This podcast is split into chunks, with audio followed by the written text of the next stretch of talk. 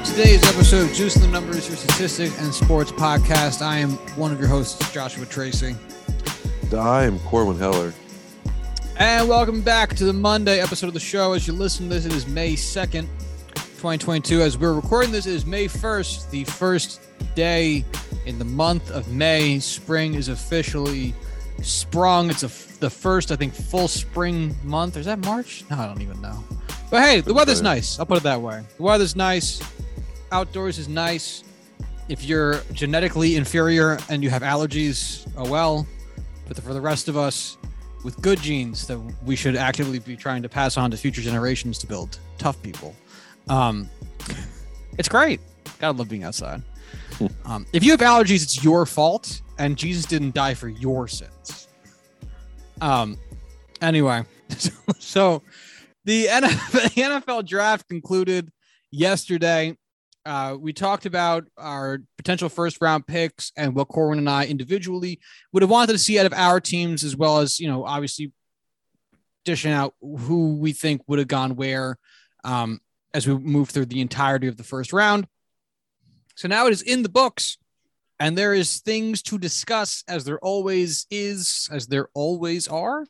Um, and it's great because not only do we get to talk about where the picks landed, but we also get to talk about trades, which is something that we actively ignore because it's too difficult to predict, and which is part of what makes trades fun. So, uh, Corwin Heller, Yeah. shall we get started talking about the 2022 NFL draft? Yeah, let's do it. All right. So, you want to talk like first round and then just draft classes? That seems like uh, the best way to do it. All right. So then we'll take a uh, pick by pick from the first round, and then, like I just said, we'll we'll hand we'll cherry pick a few, uh, especially interesting, good, bad, or otherwise uh, draft classes to talk about. So the first overall pick to the Jacksonville Jaguars was defensive end out of Georgia, uh, Travon Walker. Corwin, what do you make of Mr. Walker going here first overall?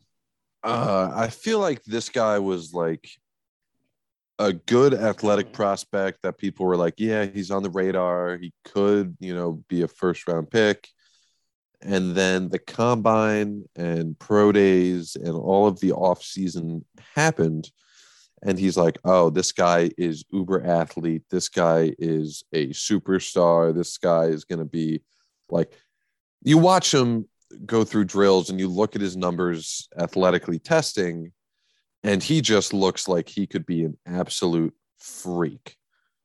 But at the end of the day, you go back and look at his numbers and you look at his tape and how he was utilized, and there's nothing there to give you substantial confidence that he's going to be a first overall pick, superstar, you know, game breaking defensive end, edge rusher.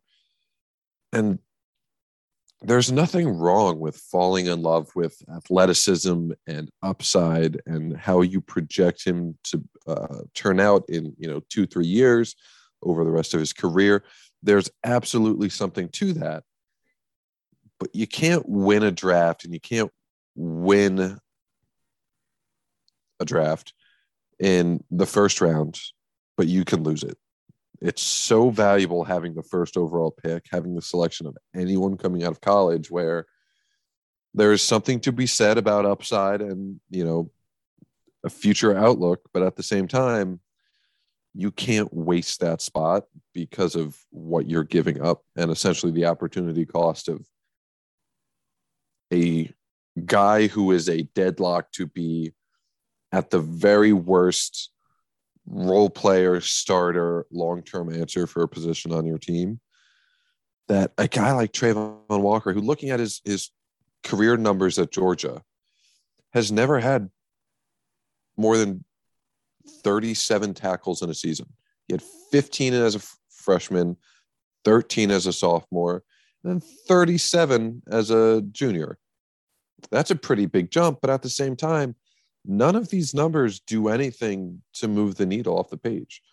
He had eight and a half, nine and a half career sacks over three years. It, he doesn't do anything sub, you know exceptionally well that we've physically seen to really in my mind, warrant a first overall pick. You want to take a, a, a risk on him at five or eight or 12. Absolutely. That's when you take guys like this.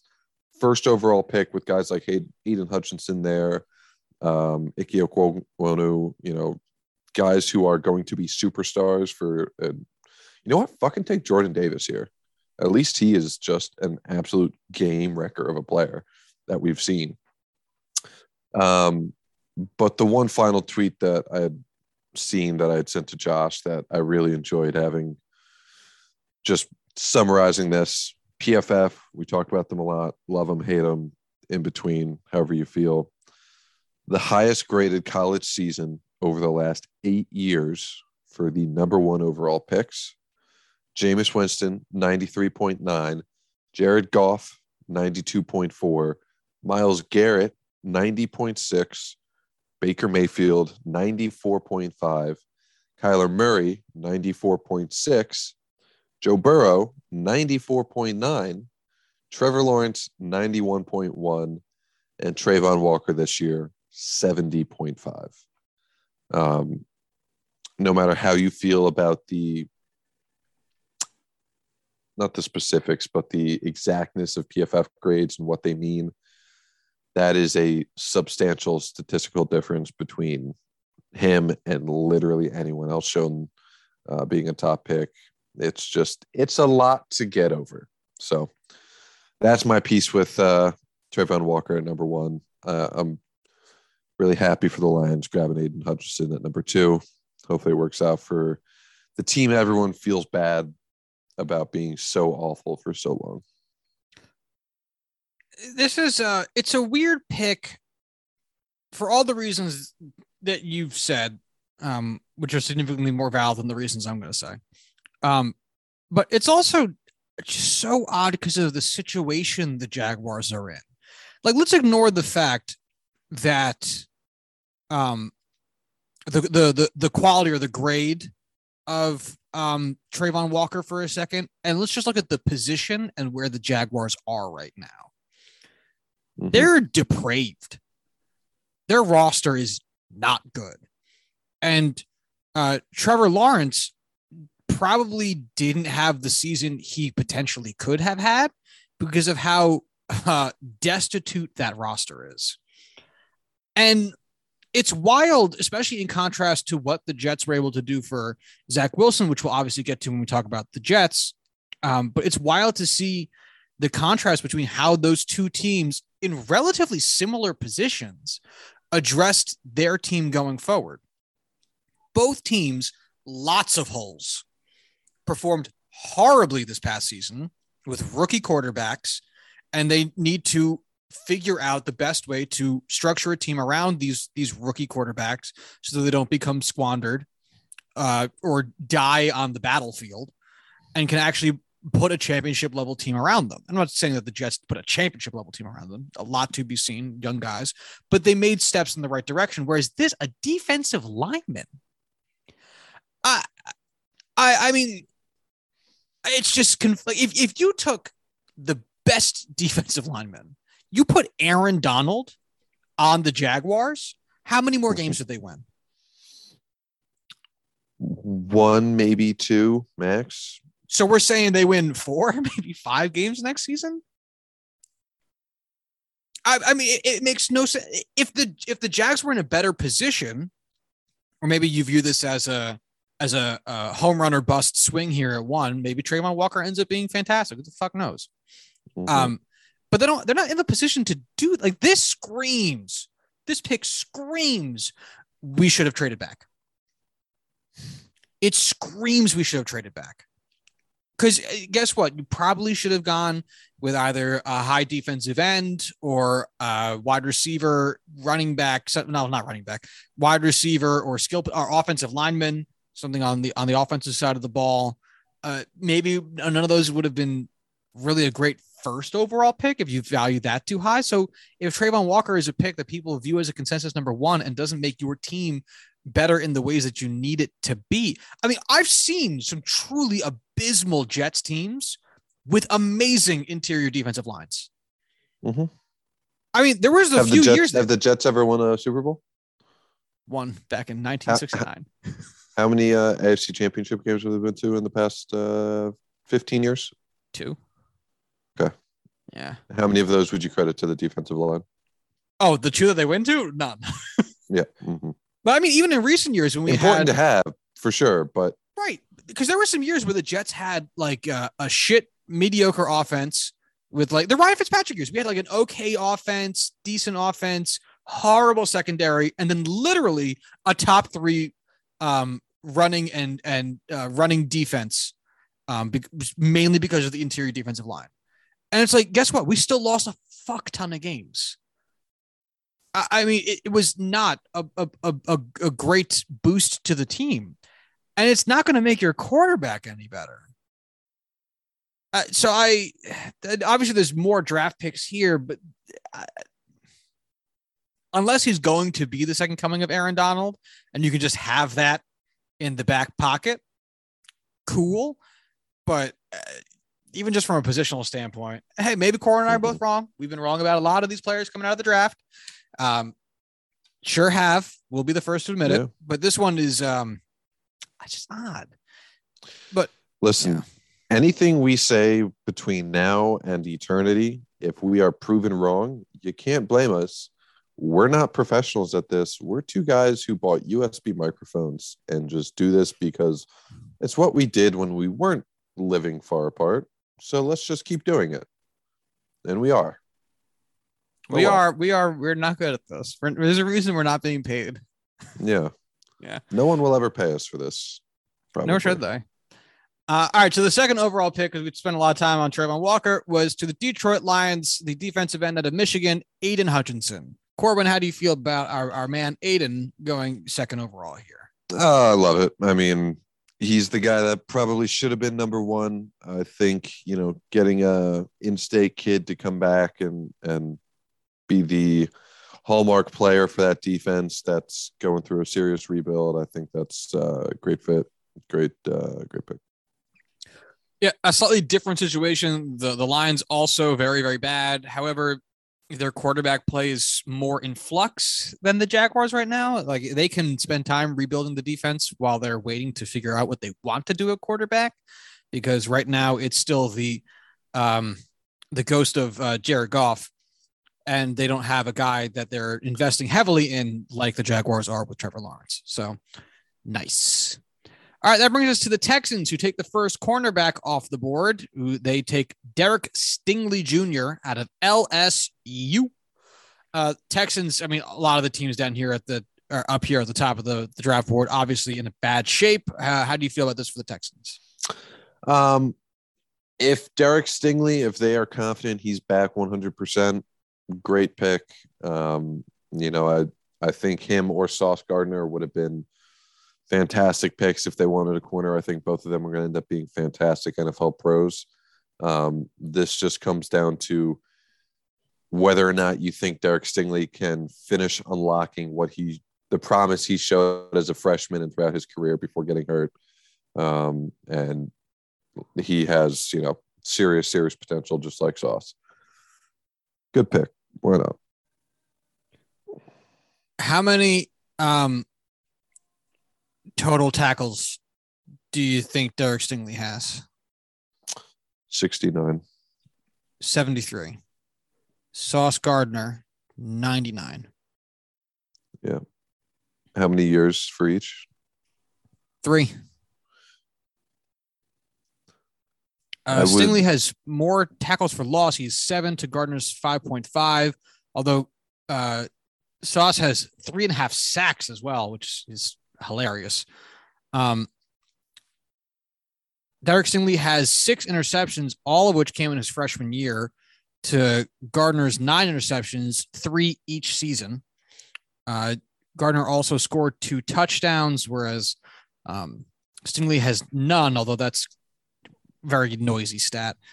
Uh, and then uh, Stingley had two fumbles recovered as well as two fumbles forced, uh, whereas Sauce Gardner's stats column is empty in those categories. Interesting comparison, just because they went back to back. yeah. Yeah, I will because- say, uh, sorry, go ahead. Go ahead. Gardner has five extra games in his career. Uh, Stingley played in 15, 7, and 3 games, respectively. Gardner played in 11, 9, and 13. So Right. Gardner's much more heavily weighted on those later, older seasons. Right. Uh, so that Derek Stingley Jr. went third. Ahmad Gardner, cornerback out of Cincinnati, ends up going fourth to the such a good freshman. New York Jets. Um, I'll obviously be turning it over to you, but I am a fan. The Jets cornerback secondary situation has been hot, wet butt for years. It's just so upsetting to see a constant string of getting burned, getting bad communication in the backfield, and a litany of holding and defensive pass interference penalties because the cornerbacks can't keep up. And it's the same thing for wide receivers on the other side of the ball, where like if you have a number one guy, the Mhm. rests get so much easier. Yes. It really like the, the cascading effect of having a really effective number one guy, not even like a top three guy in the league, just an effective number one guy is so ch- game changing. So A if- if- guy that you can just leave alone, let him do his job. When you worry about, you know, covering a, a safety with, you know, um, basically bookending a guy on the other side of the field, that's where you worry about it. That's where you send the help and just have one guy who could just take care of his own shit. Right. Right. I mean, it, it, it just makes the game so much more simple for, uh, really, I, guess partially the, the X's and O's of it and, and, uh, the communication part of it for the guys on the field when, when the roles can be a little bit more definite based on certain assumptions and, and the, the, uh, ability to line up talent accordingly. So I, I'm a huge fan I didn't realize I would be until it happened. Um, when corner when Corwin asked me positions the other day, the last episode, two episodes ago, cornerback was not top of mind for me. Um, but to see it happen, I am I'm thrilled. Great pick, love it. Yeah, I I would have thought that it would have been uh Kayvon just because of boy, it seems like the Jets just really need in their own minds to find a an edge rusher. Um, I'm honestly glad they went with Sauce because of how the rest of this draft turned out. But at the time, even looking back, it's like, all right, that's a great pick for them. He's such a good player. No, no talking about- nothing to worry about either. Like there's no red flags. Right. And you know, and it's not even like the Jets need him to be the next Darrelle Revis or any of that shit like that. Like, God, just a service, a good above serviceable level cornerback would be game changing for the Jets secondary. Game changing. Absolutely. All right. Well, we'll be talking about the Jets a lot more, uh, two more times just here in the first round. So let's move on to another team we're going to be talking about a couple times, and that's the New York Giants, who did draft Kayvon Thibodeaux, defensive end out of Oregon. Um, were you expecting him to stay in the top five or be out of the top five? Like, is this I where? I thought this was going to be the absolute floor for Thibodeaux. So uh, I definitely didn't see him. I didn't think that he would fall to five in the first place. I thought four would be his realistic floor, um, but I don't think there was any way the the Giants were going to pass him up unless- 19 sacks unless they career? wanted their pick from offensive tackle. Which That's disgusting. Oh, for sure.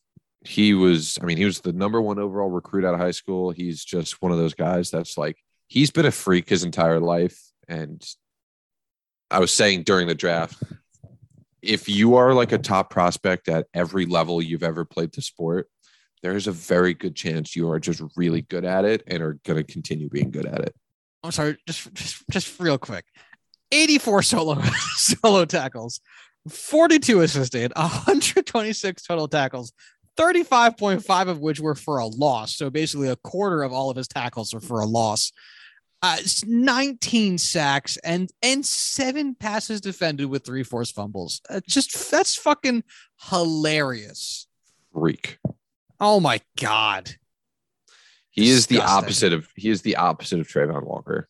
He's Yeah. just like, yeah, looking at the stats page- no matter what. I know it's just the stats page, and you know, there's so much more that goes into scouting, especially with with with college going into the NFL. But like, man, looking at these scouting these uh these stat pages, it is unbelievable that these two guys aren't flip flopped. Yeah, but, wholeheartedly. Wow. God damn. Uh, how do you how do you think this does for the Giants? Uh, this the yeah, NFC East now, of which is uh, defensive end central. Hmm. I think this is going to be a great first round for the Giants when they look back at it in however many years you want to put as the number. Hopefully, not not very many for them. I'm sure that they would like to look back at this as, a, as a as a winner immediately. Touche. The Giants have four quarterbacks on their roster so right now. Um, I feel like that's not terribly uncommon. I guess it's not, but it's still weird. Like the Steelers, the Steelers have four on their roster right now. Like they're 90 man rosters, uh, I think already. So yeah, like 92, I think. Yeah. Yeah. Still just weird to see. Um, but yeah, so he joins a, a room of Raymond Johnson III, Nico Lalos, Jihad Ward, and Leonard Williams. Those are the other defensive wow. ends on the uh, on the team. Interesting. Interesting. Interesting. Interesting. Wow, those are five names I don't think I would have gotten three of. Daniel Jones, Brian Lewerke, Tyrod Taylor, sorry, Tyrod Taylor, and Davis Webb. Oh, for the quarterbacks. Yeah, right? Yeah. Wow. I completely missed the Tyrod Taylor thing too. I did not realize yeah. it was there. I think they're just hoping that Taylor works his magic and by mystical powers of the universe forces Daniel Jones to be the, the starting quarterback. Uh, who even knows? Um, all right. Well, next up, we've got um, Carolina Panthers taking Ikem Ekwonu, the first offensive player to be taken in the draft so far, here at number six. He was an offensive tackle out of NC State. Uh, Carolina Panthers in an odd position with their current trajectory of their team, but this seems like a pretty solid pick. It's ne- as we've said many times leading up to the draft, it's never a bad time to take an offensive lineman. So, uh, Corwin, what do you think of taking our man Ikem here? Um, you know, I really thought this was going to be Malik Willis. Um, a lot of people did. It obviously was not Malik Willis, who fell all the way to the third round, um, which may be a talking point in the future. Just one of those things that really I don't know. I just don't know. Um, but I love this pick. Uh, I thought he was in the conversation for the best overall player in the class. I just think he is just utterly dominant uh, and has an unbelievably high ceiling. Um, you watch him just play offensive line, and honestly, watching offensive line play is one of the most boring things you could possibly do. But he is just one of those maulers, one of those guys who just tosses people around, and it's just so satisfying to watch. Love watching him play football. Hopefully, this gives uh, Sam Darnold, I guess, a little bit of extra protection, helps smooth out some of his decision making, and um, makes him a little bit better with a little bit less pressure. I assume that's one of their hopes, as well as having a little bit more stable of an offensive line unit as they head into a potential next quarterback. But we shall see. All right, uh, that brings us to the New York Giants once again, uh, as they are picking here at seven on behalf of the, well, as a result of a trade from the Chicago Bears, as they take Evan Neal, offensive tackle out of Alabama, as the offensive pieces start falling. Um, Corwin, what do you think about pick number two here for the New York Gigantes? Yeah, I mean, this is really just another best player available pick. You know, they had Kayvon fall to them they kind of had a feeling, you know, Panthers are going to take a tackle if both of them are available. Hey, let's take the guy that is a premier player at a position that's not nearly as deep. We'll let them take whatever tackle they want. We get the other guy because he's pretty much just as good. So, um, pretty good strategy for the Giants. It worked out well for him. Um, yeah, easy first round for them to have. Yeah, uh, the the big board did a lot of work for him. Their uh, current offensive line looks like some combination, unless I'm missing anybody, of uh, Taylor Moton, Brady Christensen, uh, Aaron Montero, Austin Pleasance, uh, Ikem Ekwonu. Oh, that's the Panthers. I was wondering why this didn't look right. Ah, sorry. Hold on. Let me get the Giants. Damn it. Hold on. Hold on. Come on, Giants. All right. All right. All right. The Giants, um, fucking offensive line group some combination of Matt Gono, Corey Cunningham, Devery Hamilton, Roy Mbaeteka, Evan Neal. Um, no one listed as right tackle. That's interesting. Andrew Thomas, Matt Peart, uh, and a bunch of guards. I'm not going to read all the names of. Uh, I it's imagine interesting it will be Andrew Thomas moving back to right tackle. I would have to think the same. It's not like he's been fantastic where he has been. So Hasn't been terrible. he got better again, but still. He is the fifth highest paid player on the team. Damn. Anyway, uh, all right. So that brings us then to the Seattle Seahawks, who got this pick from the Denver Broncos, and they took at number nine Charles Cross, offensive tackle out of Mississippi State. Uh, what are the Seahawks doing? Who knows? The thing that they've never done previously ever. Uh, we also skipped the pick, but that's fine. We'll go back. We did. Uh, Oh, we skipped yeah. the Falcons. I'm sorry. We'll get back to the But- Falcons. the Seattle Seahawks are investing in their offensive line. Who would have thought? Not Russ. Not a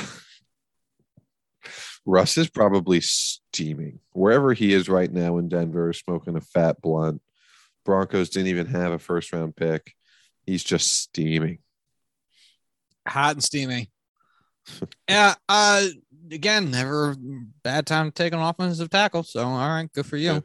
It's it's a fine pick. It's one of those like I don't think he's gonna be like the guy from this class. I don't think he's gonna be, you know, a, a you know multiple year or multiple time All Pro selection. I think he's just gonna be one of those quiet, steady starters at left tackle for like eight nine years, and then Which is perfect. ans- answers a question, and you just don't have to think about it, and then that's all he needs to be. I'm yeah. There you go. Though sometimes those are just the best picks. Yeah, I mean the Jets had two of them for like ten years in DeBrickashaw Ferguson and Nick Mangold. Shaw Those two dudes just showed up, did their job, and never missed a snap. I mean, I- think they both had a Pro Bowl, maybe an All Pro in there, like once or twice. And outside of that, we're just like steady Eddie holding it down on the O line for like a solid decade.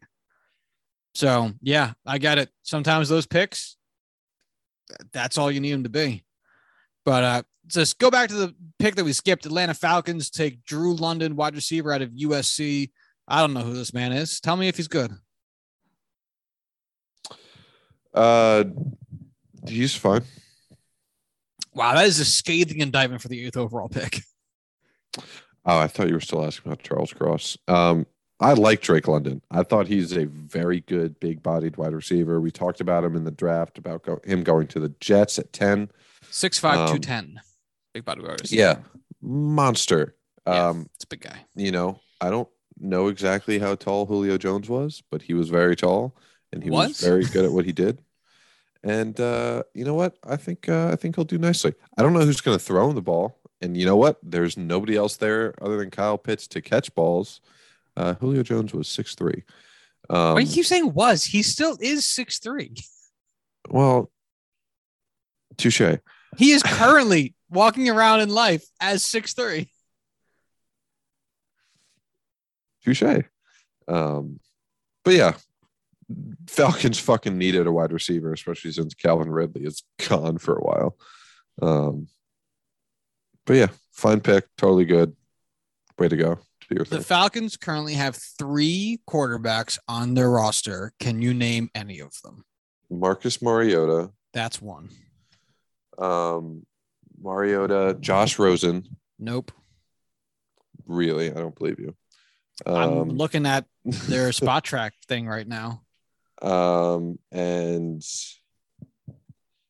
fuck. Oh, uh, Feleipe Frank, Feleipe Franks. Feleipe Franks. Yep. There's one more. Um, Feleipe young Franks, guy- whose cap hit is five thousand dollars. That's hilarious. that's that I refuse to believe, but okay. I'm looking um, right at it. Five thousand dollars. Yo, I could spot this man. Is um, is it like an older guy, younger guy? Am I ever gonna get this? I I have to look him up. So hold on, so I can get you this answer. Oh man, he didn't even come up when I put him. He must have just gotten drafted then. Is it the guy they just drafted this year? Ye- yes, has to Is it. Yeah, so Desmond Ridder? Desmond Ridder. Yeah, Okay. Yeah, yeah, yeah. Um, that's I it. don't know why I didn't think of him first. But whatever. Yeah. So yeah, wow, I don't know who's going to be throwing him the ball. oh, that's not good. Honestly, I think it's a pretty good chance that it's their like third round pick, Desmond Ridder. Go off, man. Have a ball out there. Yeah. Yeesh. I listen, I will support Marcus Mariota forever and always, but yeah, I, I think at this point in his career, there is nothing moving the needle for him in the NFL anymore. Uh, Oh. Sorry. All right, well, let's go to, to teams that matter again as we go down to pick 10, flo- closing out the top 10. Then we'll try to move a little quicker after this. Uh, the New York Jets, their second pick in the draft, uh, this one coming from the Seattle Seahawks. They took wide receiver Garrett Wilson out of Ohio State, um, which is exciting as a Jets fan uh, because, God damn it, I this was one of the, the two positions I mentioned I did desperately want them to take because it feels like the Jets haven't had a real number one wide receiver since the 2015 campaign of um fucking oh my god Brandon Marshall, Brandon Marshall thank you Eric Decker. no, Brandon Marshall. Um, which like that was a great season. That was a great season. It was one season, one time, and it never happened again. So I am so desperately looking forward to the prospect of having a real number one guy again. And again, like I just said with the cornerback thing, doesn't have to be the next Darrelle Revis, doesn't have to be a top three guy. A top 15 guy would be a huge improvement for the Jets. Huge. I mean, a game changer for the Jets, especially with a rookie quarterback who who I has a, a lot of arm and not a lot of um, range from his receivers to receive it. So if you could throw some more jump balls up there, thrilled, thrilled. Yeah, I mean Garrett, Garrett Wilson is a tremendous guy. Cooked Penn State fairly often. Um, probably the best all-around wide receiver in this class. I think he's going to be one of those just go out, does everything, runs crisp routes, catches the ball, you know, excels down the field, yards after the catch, like anything you need him to do, he's going to be able to do. I want an Um, extra crispy route runner, Crispy, crispy. extra crispy route runner. I mean, man, with a rookie quarterback, this is what you fucking want, man. Like, you want that guy. You need a guy who can be that guy. This guy could be that guy. This guy could be that guy. There you go. Guy talk. Hell yeah. I'm excited about it. Very excited about it. So, all right, let's move a little bit quicker. Uh, so that brings us then just staying on the offensive side of the ball after going straight defense for the first um, five picks. We're going offense heavy. Another wide receiver off the board. New Orleans Saints take Chris Olave, wide receiver, also from Ohio State. Uh, what do you think about this for New Orleans? Um, I think it's funny that uh, these two guys went back to back after how much debate there was between the two of them. Um, I don't think Olave is quite as good of a receiver, and I don't think he's quite worth going in the top half of the first round, let alone 11. Uh, and then I think the biggest issue here is God, they gave up so fucking much to be able to draft him before they even were able to draft him. Um, let me pull up the right tweet. So the Saints, traded picks 18, 80, 98, 101, 120, 237, Stop. a 2023 first and sixth round pick. How did I miss this trade? Oh my 2020 god. This is this is the culmination of like two or three different trades. Okay. The 24th 2024th second round pick and a 2020 second sixth round pick that was forfeited due to some shit. I did not look into the details and I won't. In exchange for the 11th and 19th overall pick this year, the 194th overall pick, and Bradley Roby. Fuck you. Okay. Thank you. That's a lot. I That is a whole lot.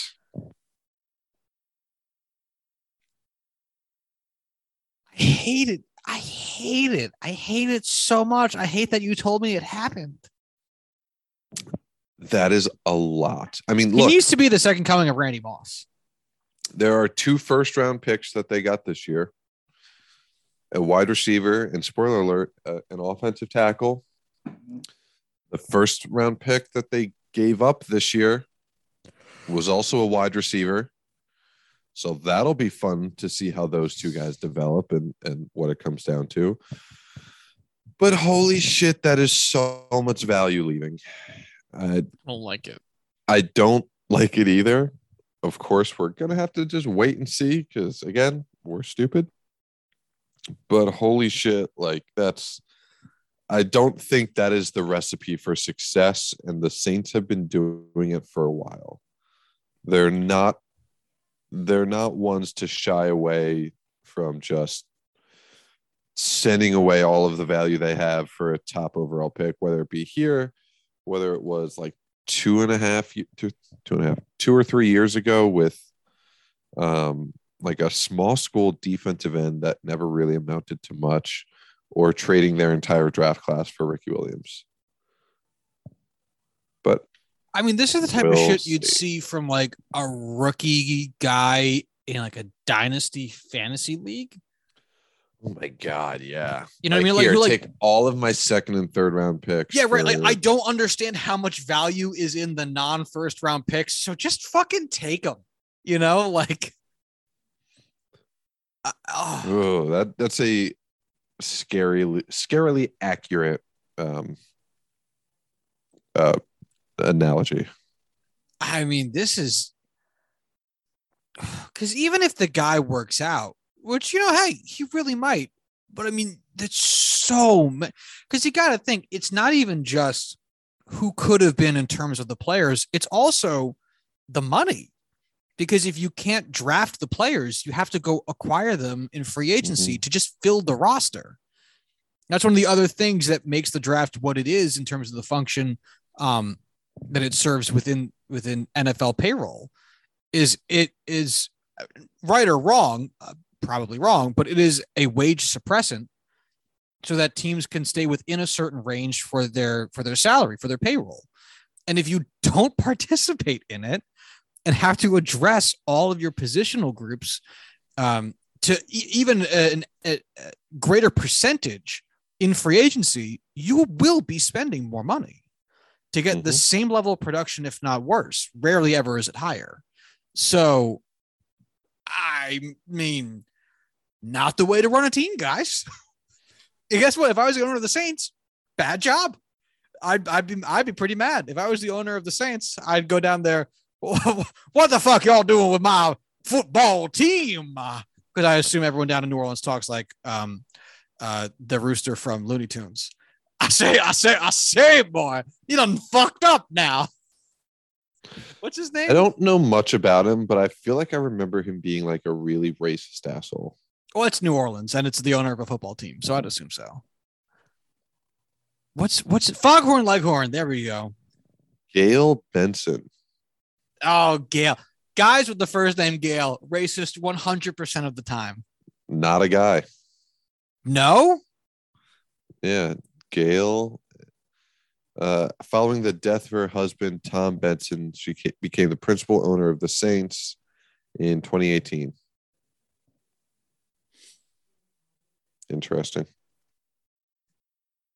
All right, well, just take my my foghorn leghorn impression and make it a woman's voice. I say, I say, I say, boy.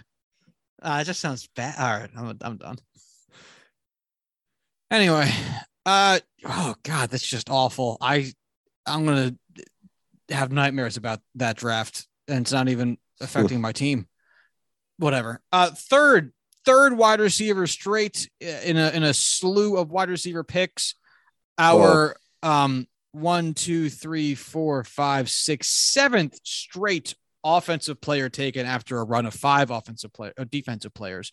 Detroit yep. Lions take wide receiver Jameson Williams out of Alabama. Uh sure. What do you think? Uh, I think he's also in the conversation for the top wide receiver in the draft. He's got that just wow factor, that X factor, that that dog in him. Game. He's got that game breaking X factor like you'd see in Madden. Um, I think it's huge for the Lions, who in all likelihood got the top defensive end and wide receiver on their board, or at least that's absolutely what they'll tell us. Um, I definitely think that although the team he is ended ending up going to may not be the best, having the best overall career out of any of these guys. Um, we'll see. But regardless, um, love this for the Lions. Definitely fills a, a position of need and just letting this draft fall to them. So it's a really interesting one, two, three kind of going here because it feels like every guy has succeeded in like a slightly different way. And what's even better is Jameson William Williams transferred this year to Alabama from Ohio from State. Ohio State. Yeah, I see it. Yep. Um, obviously because he felt like he wasn't getting the playing time, which certainly showed because uh, his sophomore year in Ohio State, he had nine receptions for 154 yards in six games, and then at Alabama, he played in 15 games at 79 receptions for 1572 yards. Um, he had three touchdowns at Ohio State in two years. He had 15 in his one season in Alabama. Uh, and so he really, really produced when he got to, to Bama. Not much production before that, but obviously because he was getting log jammed a little bit. Whereas you have Chris Olave, who played freshman all the way through senior year. So he has the most volume in his stats um, because he has the most time played, really. Um, I, I don't really know what else to make of his page off the jump, just that the, the numbers are significantly higher. Uh, and then it's like uh, Garrett Wilson had a relatively similar, much larger final junior year, much like Jameson Williams did, although a little bit less top heavy, but he had much more production his freshman and sophomore years. So it's like every guy had a role, but they uh, had like different, um, different production levels and different areas of production as they moved throughout the Ohio State and Alabama system. Really interesting to see how these guys um shake out. Yeah. Who do you think has the best uh, next five years ahead of them? Out of those three guys, or the four based, guys we've seen so far? Out of these three guys specifically, based on the teams that the, that drafted them. Um, it's tough because there's so many question marks at wide receiver and quarterback for each of these teams. Like each of these three guys are going to be their team's number one wide receiver. I mean, Chris Olave is probably going to overtake Michael uh, Thomas in the next two, three years, mostly because I don't see Michael Thomas staying in uh, New Orleans that long. Jameson Williams might be the number one guy for the Lions day one. Garrett Wilson is really not going to have, I think, much of a fight with um, the two guys that in the Jets room so far. Corey Davis and uh, the guy Elijah from Ole Miss, Elijah Moore. Uh, thank you. Um, but Garrett Wilson's going to have Zach Wilson. Chris Olave is going to have Jameson William or James. Jameson Winston. Jameis Winston. Holy Jameis shit. Winston. Jameis Winston. Jameson and uh, Jameson Williams is going to have um, Jared Goff. Too many of these none of those similar. I know it's ridiculous. Yeah. Uh, none of those guys are like really superstar wide receiver quarterbacks. you know, Jameis Winston can throw the ball, and he will throw the ball a fucking ton. That helps for Chris Olave.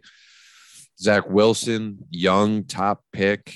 That is huge for, you know, if he can break out and Garrett Wilson is the guy there, guess what? That's great for his value. And we don't know what the cards hold for the Lions in the future, but even now, Jared Goff's not a slouch at quarterback. So, I, as much as these guys were similar in college and were of similar skill levels in college, and especially at Ohio State, I think their production in the next five years is going to be roughly similar. And I uh, refute uh, this narrative. J- uh, Jameson Williams, I'll put his name down. Uh, I'm I'm going to say that uh, Garrett Wilson becomes the second coming of uh, uh, Jerry Rice, and um, all of it for the Jets, and wins nine straight Super Bowls. And the other two guys have very lovely careers. Because eventually the NFL is going to say, "Stop! Stop! Stop! Please, no more." Other teams have. We can't keep having show. these AFC East dynasties. It's not allowed we we we let Tom Terrific do it and almost broke the sport. You have you have to stop. Um, the Jets fans are too rowdy. We've already burned down Lower Manhattan. Um, we can't let this keep going. Everyone will have to move to like Queens, and that's just no good for anybody. Sorry, fuck you, Queens.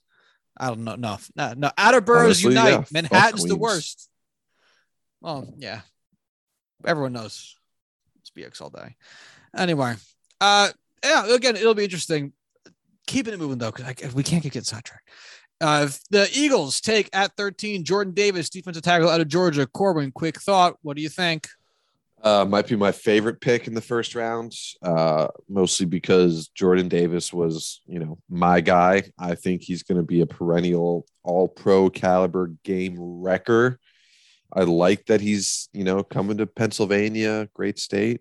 And most of all, I like that it prevented the Baltimore Ravens from taking him because I would have been heartbroken. I would have started, you know, hyperventilating. I would have panic attacks every time I saw him in that purple and black on the other side of the field from the Steelers, QB to be named later.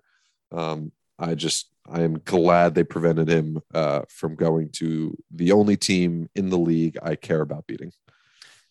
A lot of those symptoms sound like your day to day already, though. Yeah.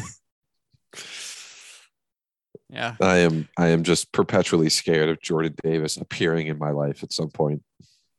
God, the A, the NFC East, man, it, it's it, it, Eventually, you guys have to draft non-defensive ends and defensive tackles. You ha- guys have to draft other positions. This is not the arms race you think it is. Yes. The NFC East is going to become basically like let's bring back uh, enforcers, but for the NFL we'll have guys whose job it is is just like knock some teeth out and break some legs, and oh, uh, we'll just they sort of win a war of attrition. NFL. Oh. Oh. They now they shouldn't allow fights, but they do need to lay off on the celebration stuff. Let people be happy that they did good things. But whatever. Um, different conversation for a different day. The Baltimore Ravens then in kind took Kyle Hamilton, I think the first safety off the board from Notre Dame. How do you feel about this for your boys in purple?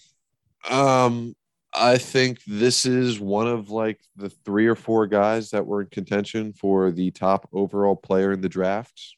It just so happens that he plays a non premium position, which caused him to fall to the Ravens. So I hate this pick. It's a shitty pick. I hate it. I wish they didn't make it. Um, I'm upset that it happened, and I'm upset that a guy who's that good just happens to fall in the lap of the Baltimore Ravens. Bullshit. Mm. Their well, entire hey. draft, uh, their entire draft strategy was just, hey, we're going to take whatever's just awesome players on the board at our pick. We're not going to reach. We're not going to draft for needs. We're going to see what happens. And I hate it. With any luck, maybe he turns out like Jamal Adams. No, because then they trade him for a boatload of picks. Yeah, and then they get much better. Yeah. Yeah, I can see why that would be a problem for you. Uh, the Houston Texans end up taking with the 15th overall pick in the draft, Kenyon Green, guard out of Texas A and M. Uh, how do you feel about a another offensive piece for the Texans? I said another. They took a cornerback with the first pick that they had, but an offensive piece for the Texans. Yes. Um, hey, Texans, they need help everywhere. Kenyon Green, really good player.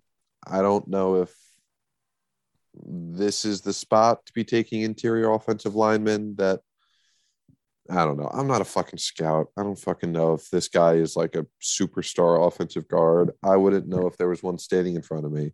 But if this is where you think the value is in the first round, go for it. Yeah, maybe it's just a BPA pick. Uh, I mean, the Texans are also in a spot where it's like your team's full of holes and you have no immediate path forward because you have no quarterback situation. And it's impossible to have an immediate path forward without a quarterback situation figured out. So just take who's good and figure that out down the road. Perfectly reasonable thing to do. Better than just trying to force it. Yep. All right, that brings us to the Washington Commanders, who take with the 16th overall pick Jahan Dotson, wide receiver out of Pennsylvania State University. Uh, Corwin, as a Penn State fan and a longtime lover of the Washington Commanders, please tell me about this pick. Oh man, I'm upset that it was the Commanders to some extent, but really, I'm just so happy to see Jahan Dotson go in the top half of the first round. Um, I don't think this is going to be a guy that lets this pick down. I think he fully lives up to the potential here, lives up to the value that the commanders are assigning to him. Um, I think he's going to be one of those guys, especially um, to pair up with insert name of Pro Bowl wide receiver for the Washington Commanders. That's on the tip of my tongue, and brain's just not working today. Please help me. Um, Who are you think, trying to think of? Uh, McLaurin, Terry McLaurin. I think McLaurin's going to be an alpha dog here on out. I think Jahan Dotson could be honestly one of the the best number two wide receiver in the game. I think it's going to fit so well with what that team needs. Just a guy who you can toss up, just catch the ball anywhere within his radius, glue for hands, crisp route runner. Um, I think it's going to be a great pick for them. All right, that brings us to the Los Angeles Chargers taking Zion Johnson, another guard, this time out of Boston College. Um, what do you make of this for the Chargers? You know, I just talked a little bit of shit on uh, the Texans for taking a guard here. But when it comes to Justin Herbert and the fact that this team really doesn't have glaring holes – they just need to protect uh, Justin Herbert from a division that seemingly has every game breaking pass rusher in the league. Getting a dominant offensive lineman is probably a really, really good idea. Yeah, uh, this is again a good situation for a little bit of BPA and a little bit of situational, uh, not situational drafting, but but you know making it making the, the best of what you got here.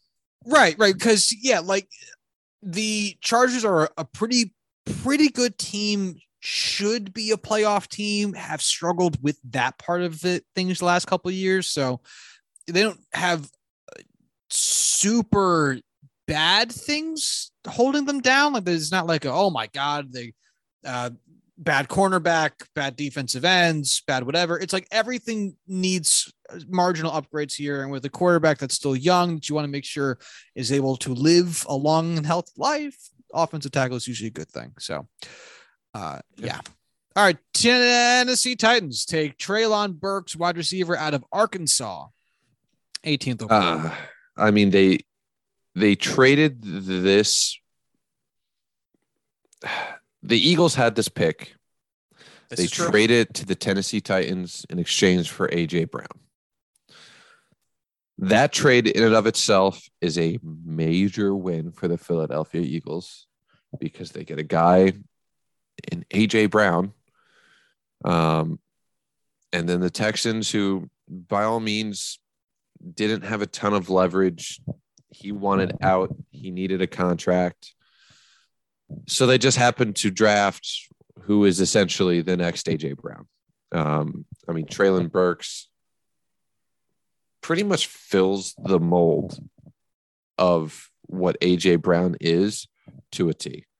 He's a guy with great deep threat ability. He can work over the middle, work short, and just eat up the yards after the catch.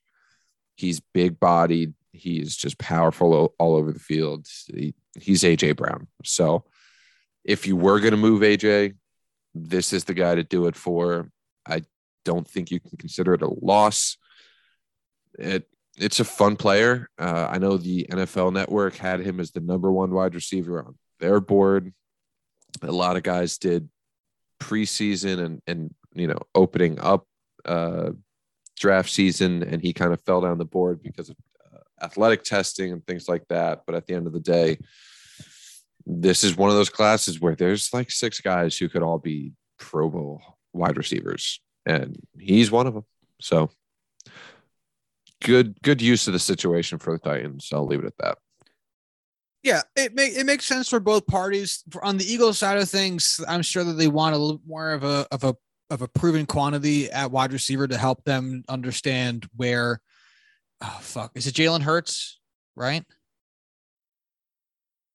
for the Titans or the, uh, the Eagles? the Eagles, right? yes. Jalen Hurts. I, I, Yes. I'm bad with names. Okay, so having it be a little bit more certain of what Jalen Hurts is would involve removing some variables and knowing who AJ Brown is. You know, having an understanding of his capabilities at wide receiver, the the level of talent that he is, makes that assessment a little bit easier than going forward with a rookie. Not that a rookie would have been bad.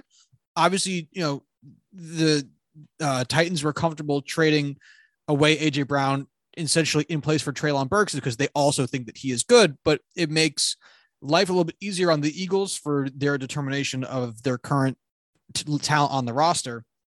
And it also show the, the Titans are not in a position where losing a wide receiver or taking a gamble on this wide receiver transfer essentially uh, would put them in a terrible position because of the way that their roster is built. They don't ask Tannehill to do too much most games and rely more on their run game, good coaching, and defense. So to take a little bit of a gamble here isn't the worst thing in the world for them to do, especially if it can save them some money, which I'm sure also does, which will give them a little bit more flexibility down the road. So really interesting uh, kind of study of opportunity cost, really. Um, and talent assessment going forward. So interesting trade. Uh, seemingly a really good pick for the Titans that will probably work out for them overall. Uh, and that brings us to uh, another pick that the Eagles traded away. They traded away a lot. The Eagles are mentioned in picks traded away. Um, one, two, three, four times in the top 20 picks, including one of their own actual, actually excluding one of their own actual picks. So five times in the top 20 picks are the Philadelphia Eagles.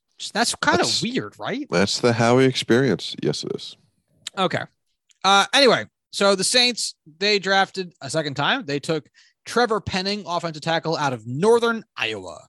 Sure. Um, the guy is a mauler at offensive tackle. I like the pick, arguably. Um, again, this goes back to goes back to the discussion about how much value they gave up for these picks versus what they got in return. That being said, this fills a, a big need for them. And for reference, this guy was the talk of the town during the Senior Bowl for being too violent against defensive tackles and defensive linemen when he was up in drills against them, throwing him to the ground, tossing him around, basically just being an absolute badass motherfucker. I'll say it. Um, so I think he's uh I think he's a good guy to have in uh, in your locker room. I like it. Nice. That brings us to the pick I've been waiting for to talk about. A pick I'm sure we're going to spend a relatively decent amount of time on. Yeah. Pick number 20. And pick number 20 is unique to this podcast or special to this podcast because it's this Pittsburgh Steelers pick. And the Pittsburgh Steelers is Corwin's favorite team. And the Pittsburgh Steelers took Kenny Pickett, quarterback out of Pittsburgh. And what's funny about that is that Pittsburgh is one of Corwin's least favorite football teams. Yeah. And Kenny Pickett played for that team with very tiny hands and is now the quarterback of Corwin's favorite team. It's we always spend the most amount of time talking about the Jets and the Steelers. We spent a lot of time talking about the Jets last year because they took a quarterback. And we're going to spend a lot of time talking about the Steelers this year because they took a quarterback. Lay it on me. Oh boy. Malik Willis was here. I would have loved Malik Willis. I would be the happiest man in all of New Jersey if the Pittsburgh Steelers selected Malik Willis. Not because But I did think they? Malik they did not. Oh, okay. Okay. Not because I, you know, am the smartest guy in New Jersey and I know that Malik Willis is going to work out. Just because I liked Malik Willis a whole lot. He had so much upside. He has such a strong arm. He could run the ball so well. He is a glowing personality with nothing close to a red flag. Not saying Kenny Pickett does. I just think Malik Willis was the best possible quarterback the Steelers could get in what seems to be their very, very standard pick range that they are always seemingly in. And he was there. And instead, we took Kenny Pickett, which I'll focus on the negatives first. Then I'll go all in on why this is probably still going to be a pretty good pick. Blah, blah, blah, blah, blah, all that. If we look at the quarterbacks of the last three, four years that have broken out and made significant improvements to their team and have caused their team to really take a jump into what is now the upper echelons of Super Bowl contention. It's guys who have intense physical traits, immense upside, and offensive coaching and front offices that are willing to form around their players and fit their strengths. We've seen it with Patrick Mahomes. We've seen it with Lamar Jackson. We've seen it with Josh Allen. We've seen it with Justin Herbert. It's all of these guys who are athletically amazing at playing football that really just needed to ensure they go into a system that works best for them and fits to their strengths and allows them to grow into those athletic attributes and make them these superstar quarterbacks. Malik Willis wasn't a perfect prospect, but he had everything you needed to have to be a upper echelon quarterback. And I think offensive systems aside, the Steelers are a good enough front office to know they need to build around them and need to do whatever they need to do to give Malik Willis the resources to succeed. And I think that the, he would have had both the leeway and the basis of uh, being able to learn without the pressure of being something right away, where he could have grown into that, taken the reins, and just ran with it. They have a good running game. They have good wide receivers. They have a very good head coach. They have all the pieces in place for this to work. They have a quarterback that's signed on to be the kind of bridge guy. And instead, they went with the safe, comfortable, easy pick. Not that that's necessarily the wrong pick, not that it's a bad pick. I just, I saw this on Twitter and I think it's the phrase that fits best scared money doesn't make money. I don't think Kenny Pickett is going to be a superstar quarterback. I don't think he's necessarily incapable of being a superstar quarterback. I just think that there is a physical limit to what he will be able to do on offense. I am really excited to see him take the reins and think his way around the field. His instincts are tremendous. They called him cerebral at the position, which would be fantastic to have. We know he can throw the ball downfield. We know he can have accuracy on different platforms. The 38 fumbles in his career at quarterback are very scary because he does have tiny little baby hands. I just, I shouldn't be upset by this pick. It's just not instilling the hope that I was hoping to have from this draft that I really would have loved to have. But at the same time, this is a guy that Matt Canada, their offensive coordinator, recruited out of high school to come to Pitt. He's a guy that has been in the Steelers facility for the past four years. You know, they've seen this guy play football for five straight seasons. They know what they're getting, they know who they were going to pick. They had all the information they needed to make this pick, and they did it.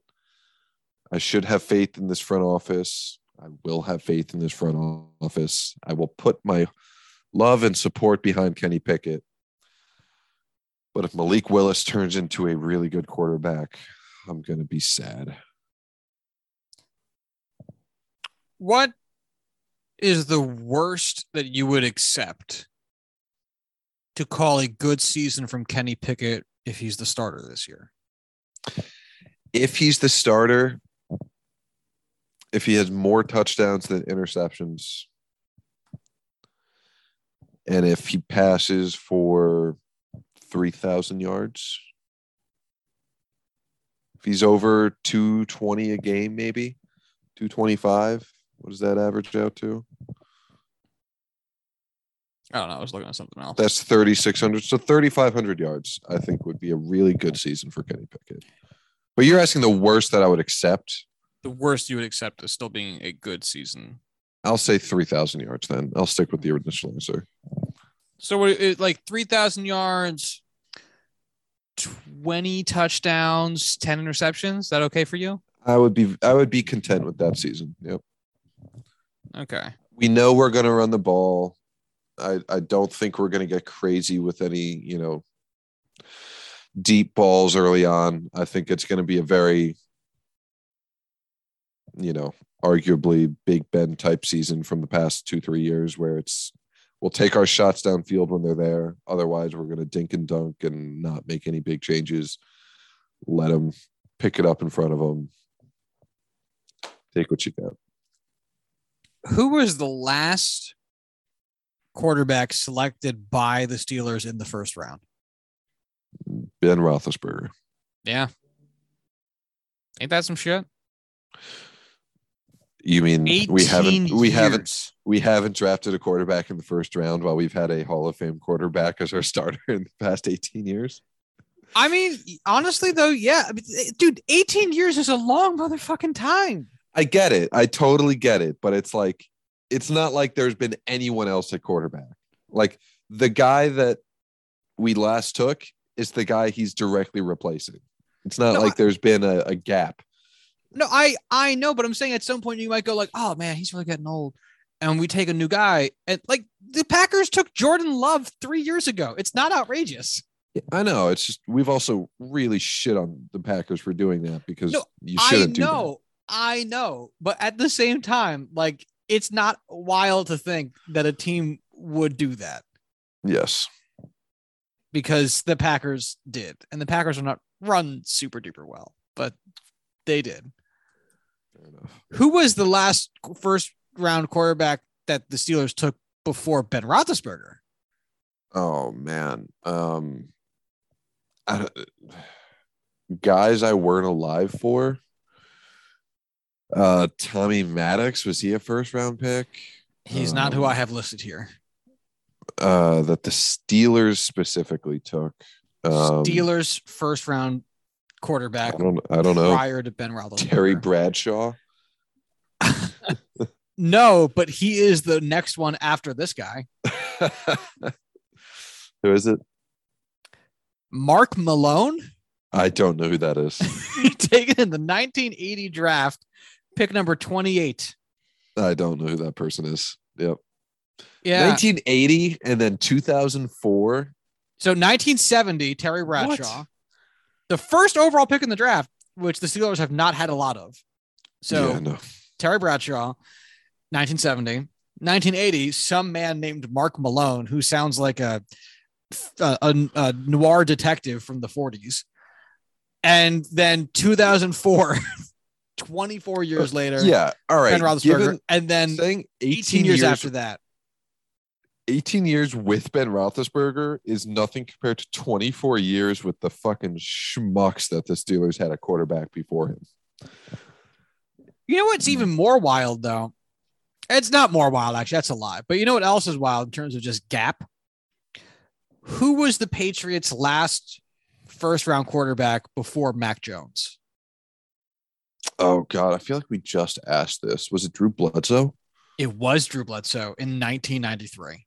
Yeah. Now, obviously, Tom Brady, you know, has been there, and so they haven't needed a quarterback. Also, Was he a first? that's almost Was did, did he not go like one overall? Tom Brady was actually Mr. Irrelevant in that draft. um, but that's almost 30 years. That's almost 30 fucking Yeah. years without taking a, a quarterback in the first round. Just Oh, I fucking shit. hate it. I know, me tue. All right, but moving on. Kansas ass City Chiefs. Unless you have more to say about the take a- Can we can we just take a quick break here? I'm gonna piss myself. All right, pick number 21, Kansas City Chiefs. Trent McDuffie, a hilarious name for a cornerback out of Washington. Imagine your route gets stuffed by a man named Trent McDuffie. You got stuffed Um, by McDuff. I am just honestly shocked. This man is not white. His parents What? fucked him on that name. No, that man's not white. He's got the whitest name in in the NFL. Yeah. McDuffie? Trent? Oh wow. Uh, I'm sorry, buddy.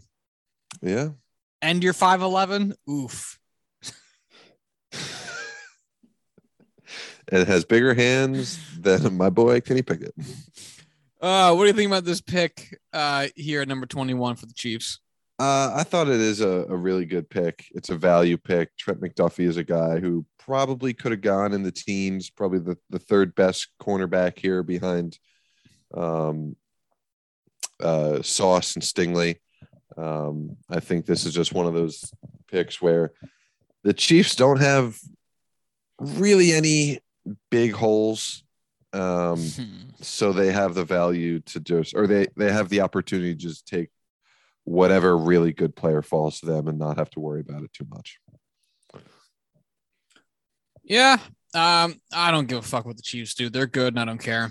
Uh, the Packers took linebacker Quay Walker out of Georgia at 22. What do you think about uh, which is just hilarious because Uh, the Packers just traded away their best wide receiver and all and all Aaron Rodgers asked for is for them to take wide receivers, and they took a fucking linebacker. But well, what do you uh, think? they took two guys in the defensive front seven in their I know we'll first round. I know, I know, I know. i on uh, it's amazing. there's no wide receiver here on the board that would really make a ton of sense to reach on in the first round. But that's like the only hole you have to fill. I just, I don't. The fact that they had two first round picks, that they saw that all of these guys were shooting off the board and they still were like, no, we're going to wait. We're going to see if anyone falls to us. We're good. We'll wait right here. I get that everyone was gone by 18. But yeah, I mean, Quay Walker, he's a good linebacker. Believe me, he is. It's just, it comes down to, to value. And it's sure he could be a, a pretty good starter for you. He's not going to be, you know, it's not like he's an, a really, really good linebacker prospect. He's an inside linebacker. That's not the craziest value in the world. That's not the greatest value in the world.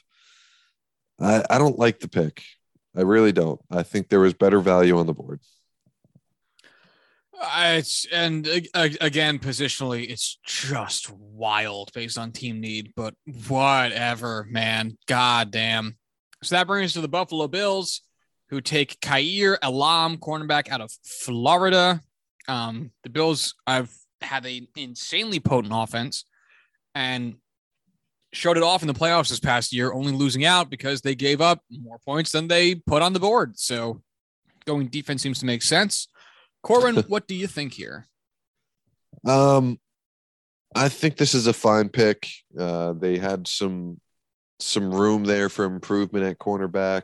Um, I think it's one of those another one of those scenes where it's like, hey, we can afford to just take whatever guys we need. Here we go. Here's a good player. The value's there. That he fits our board, fits a need. Cool. Let's take it. Simple, easy pick. Nothing crazy to say. All right. Well, then let's move it on down to 24. Dallas Cowboys took offensive tackle Tyler Smith out of Tulsa. Uh, it's been talked about about this guy probably wasn't the value that you would hope for in the first round. He was definitely projected to be a day two kind of guy. Also, probably wouldn't have been there for the Cowboys later on. I just, guys who are new to the position are, you know, big projections, not the kind of guys I really want to be reaching on a full round too early. But at the same time, it's the Cowboys, and they seem to do very well when drafting offensive linemen. So I'm going to give this one the benefit of the doubt.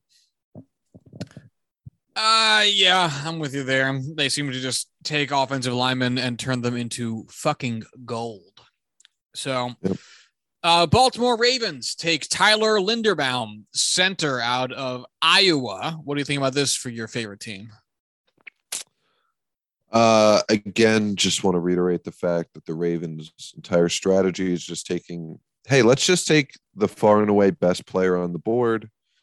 We'll figure out positional needs other ways. We just need value here.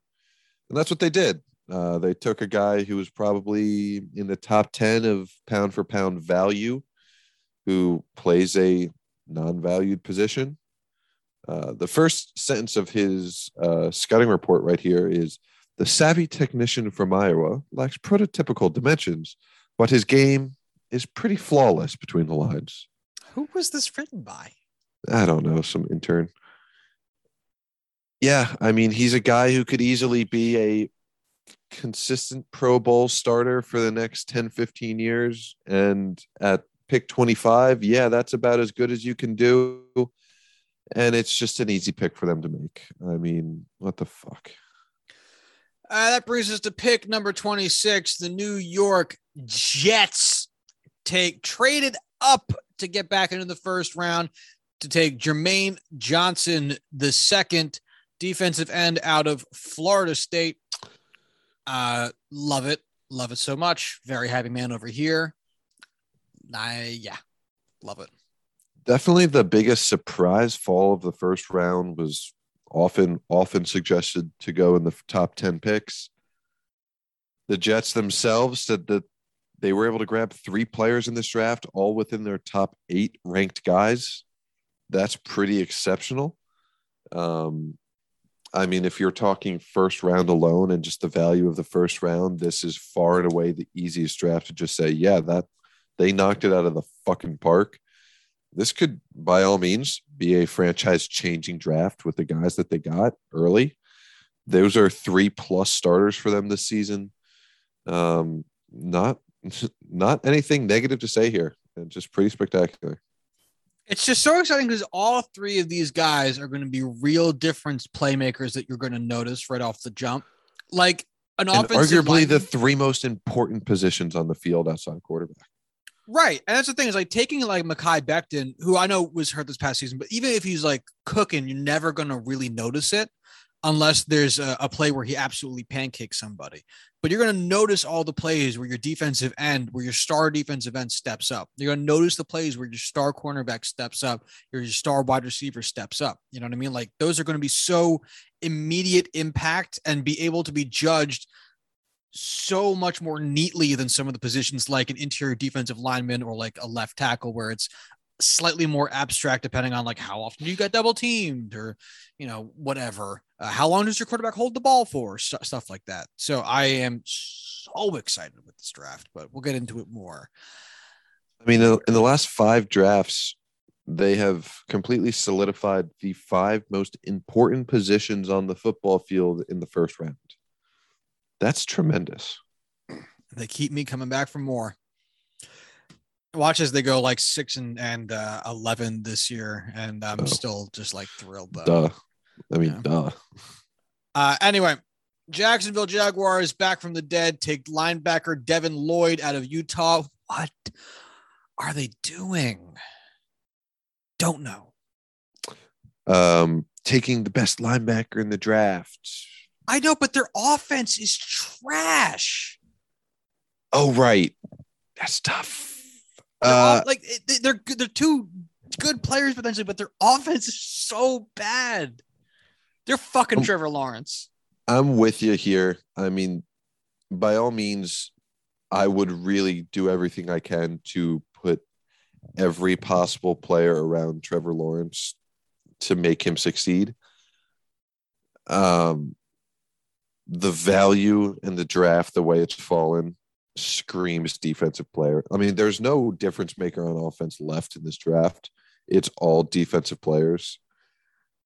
So uh, it's really, truly hard to look at this pick and not say it's good from a value standpoint. I mean, Devin Lloyd is a guy who could have gone, you know, 15th. So getting him here at 20, whatever, 27 is really good value. But again, I I don't know. It I I'm torn between being smart and taking value when you can and just going all out to ensure that the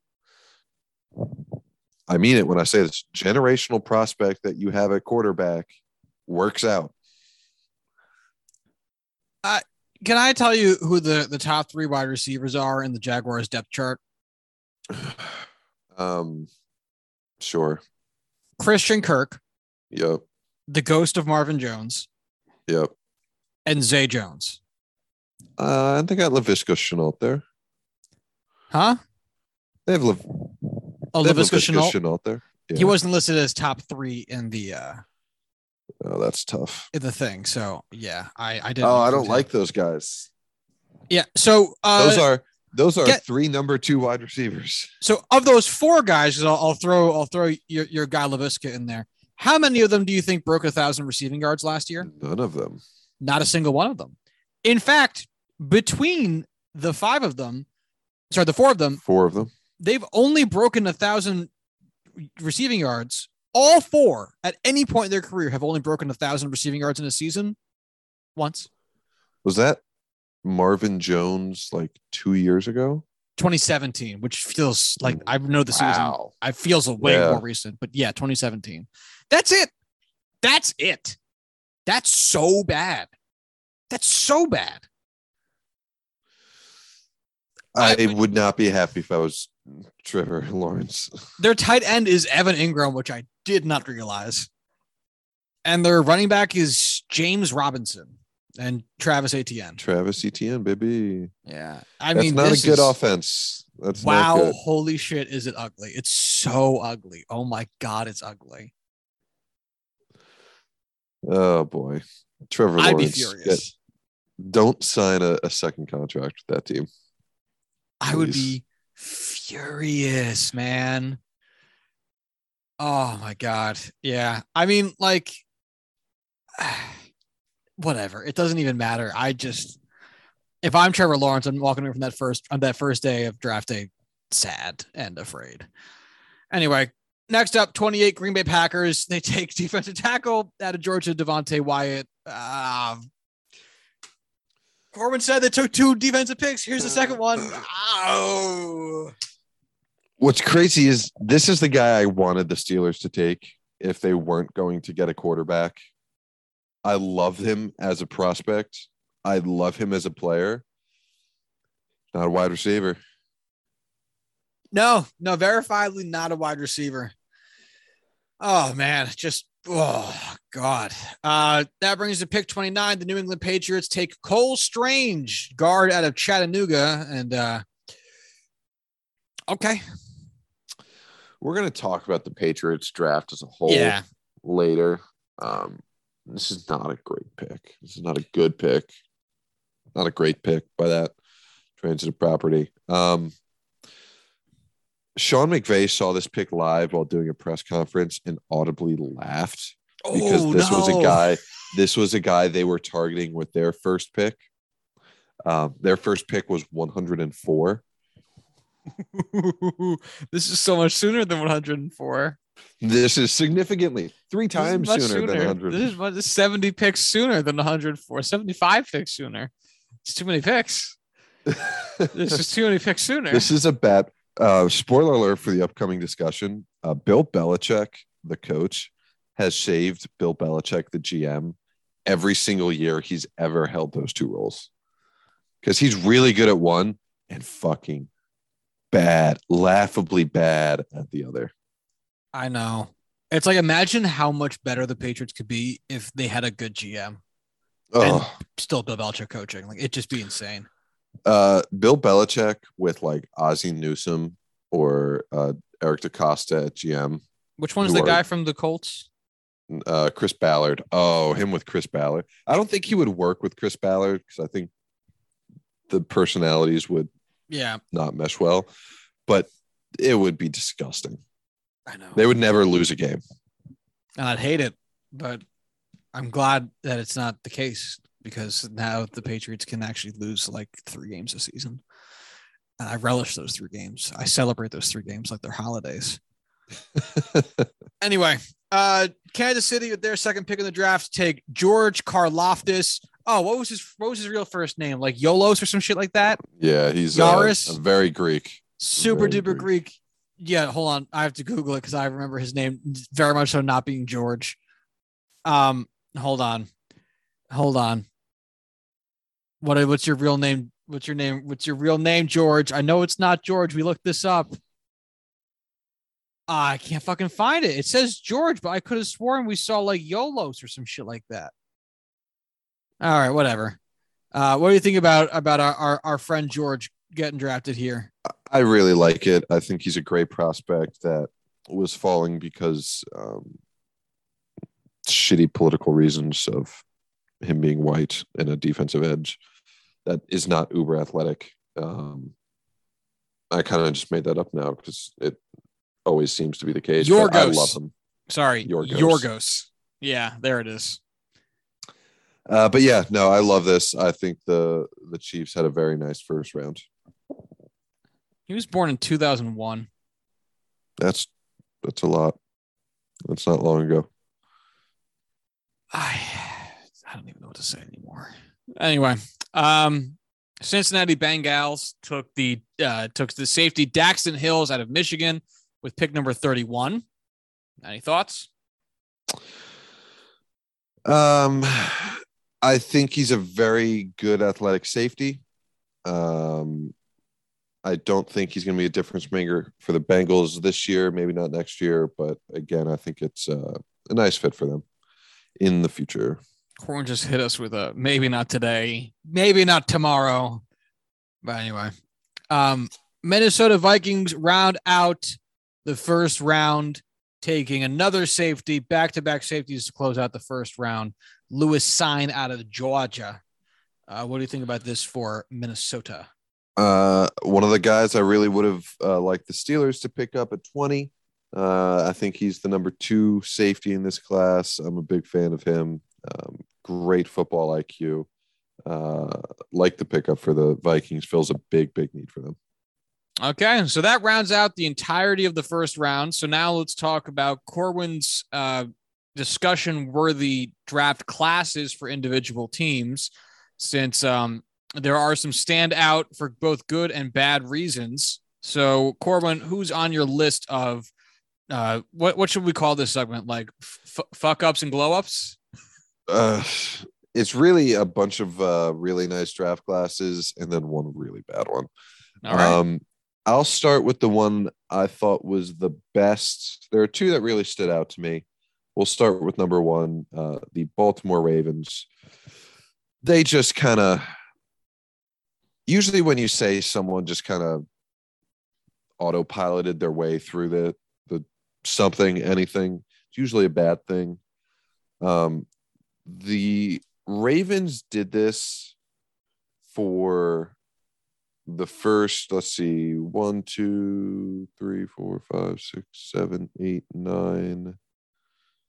First nine, ten, basically their entire draft.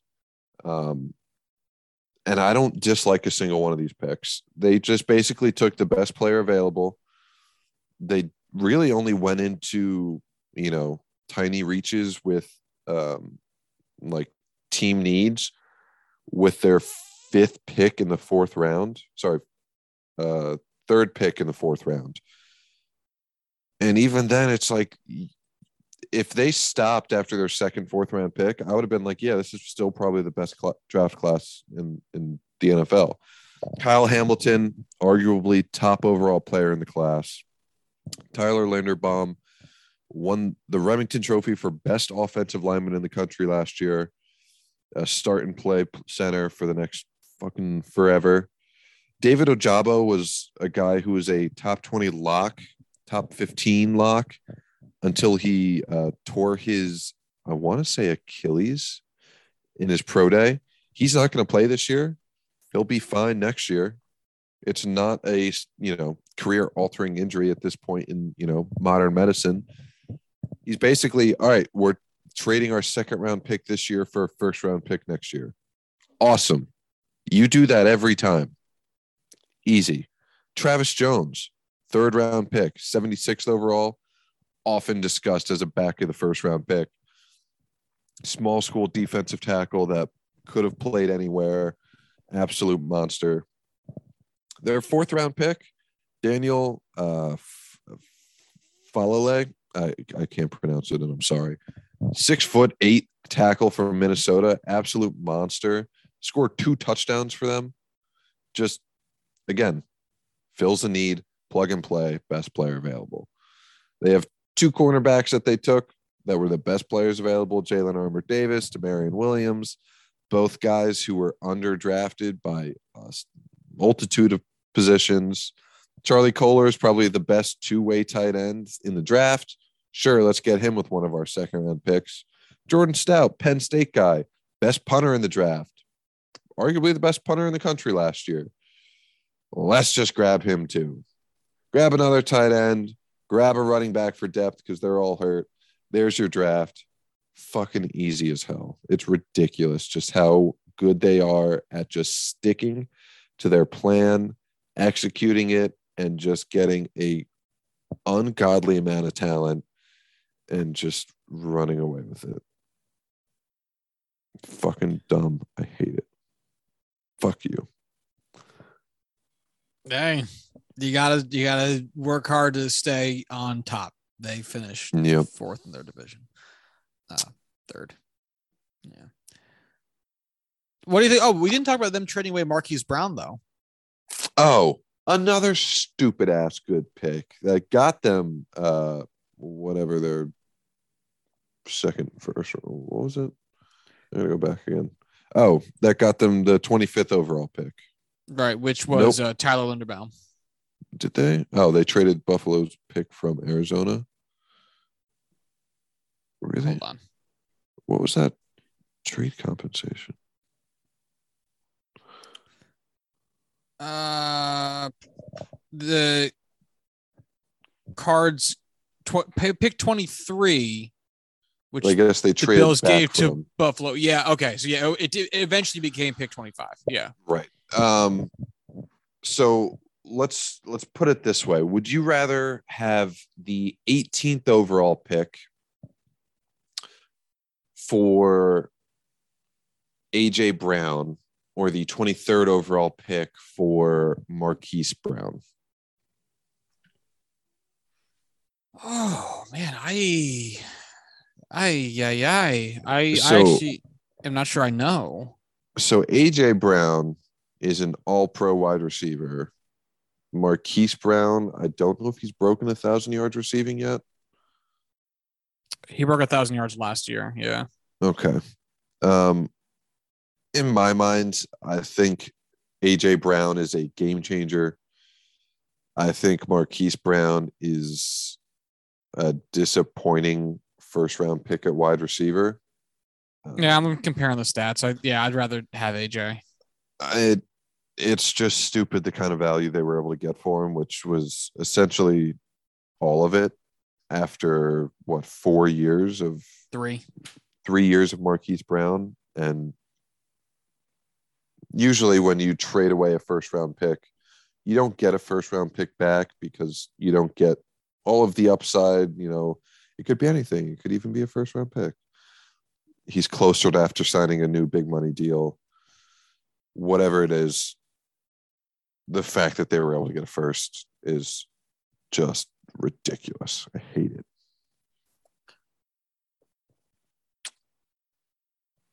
That's why they're, that's why they're the number one team in the NFC North, and always have been, always will be. Okay, I'm ready to end the podcast after that comment. Who else do you got for for for really really good drafts? Um, I have the Eagles here. Uh, I really like what they did with two picks in particular. I already mentioned that Jordan Davis was my favorite pick. But getting to Kobe Dean in the third round, 83rd overall, he was a guy that was a consensus, you know, mid to late first round pick. Um, fell because of a pectoral injury that he declined to have surgery on, which may be a, a medical red flag in the future. Um, it's really one of those picks where if he works out at you know 90% 75% of what his potential was as you know an initial first round pick for five years i think that's a win an absolute win for um, howie in philadelphia. Um, really like what he did there. And then didn't have he only had three other picks throughout the draft which isn't great but those two alone i think those could be impact draft picks um, I have to pull up the list because I forget the other. You want to just name a team that was on that list as well? On what list? The one I sent in the chat. Oh yeah, yeah, yeah, yeah, yeah, yeah, yeah. The, yeah, uh, the, the, the Texans.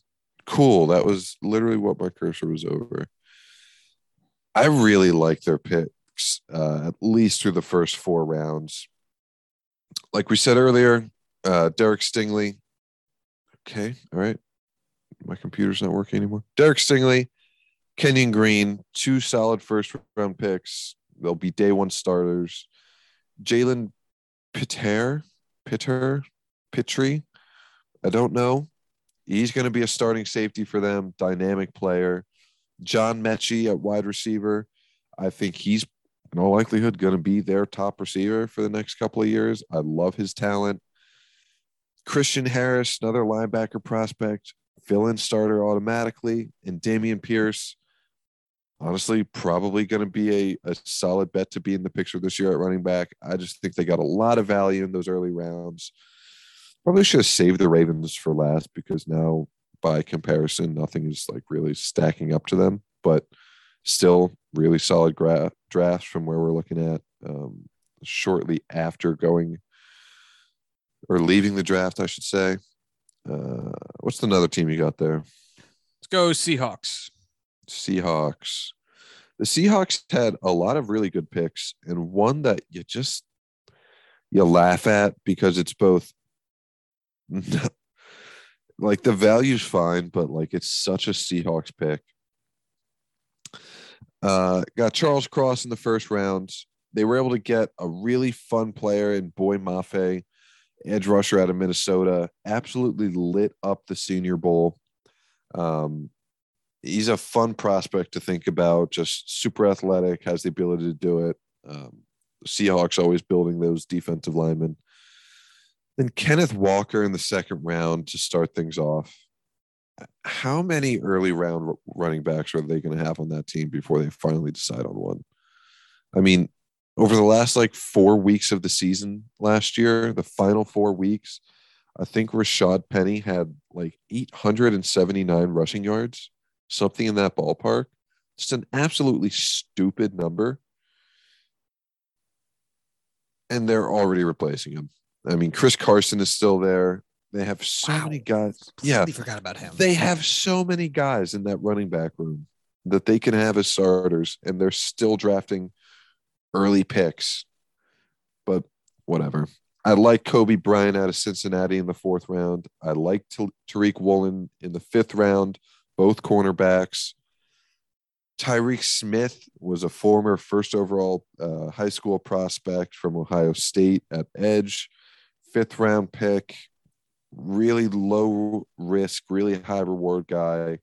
And one of my favorite picks in the draft, Bo Melton, wide receiver out of Rutgers, is going to be a, a stud special teams player and honestly could really be a good number three wide receiver for that team with, uh, you know, DK Metcalf there uh, I really look forward to seeing if you can uh, kind of break in and do something. But uh, outside of that Kenneth Walker pick, I, I like the Seahawks draft.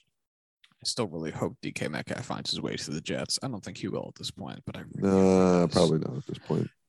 Uh, last of the good teams with drafts, the Jets.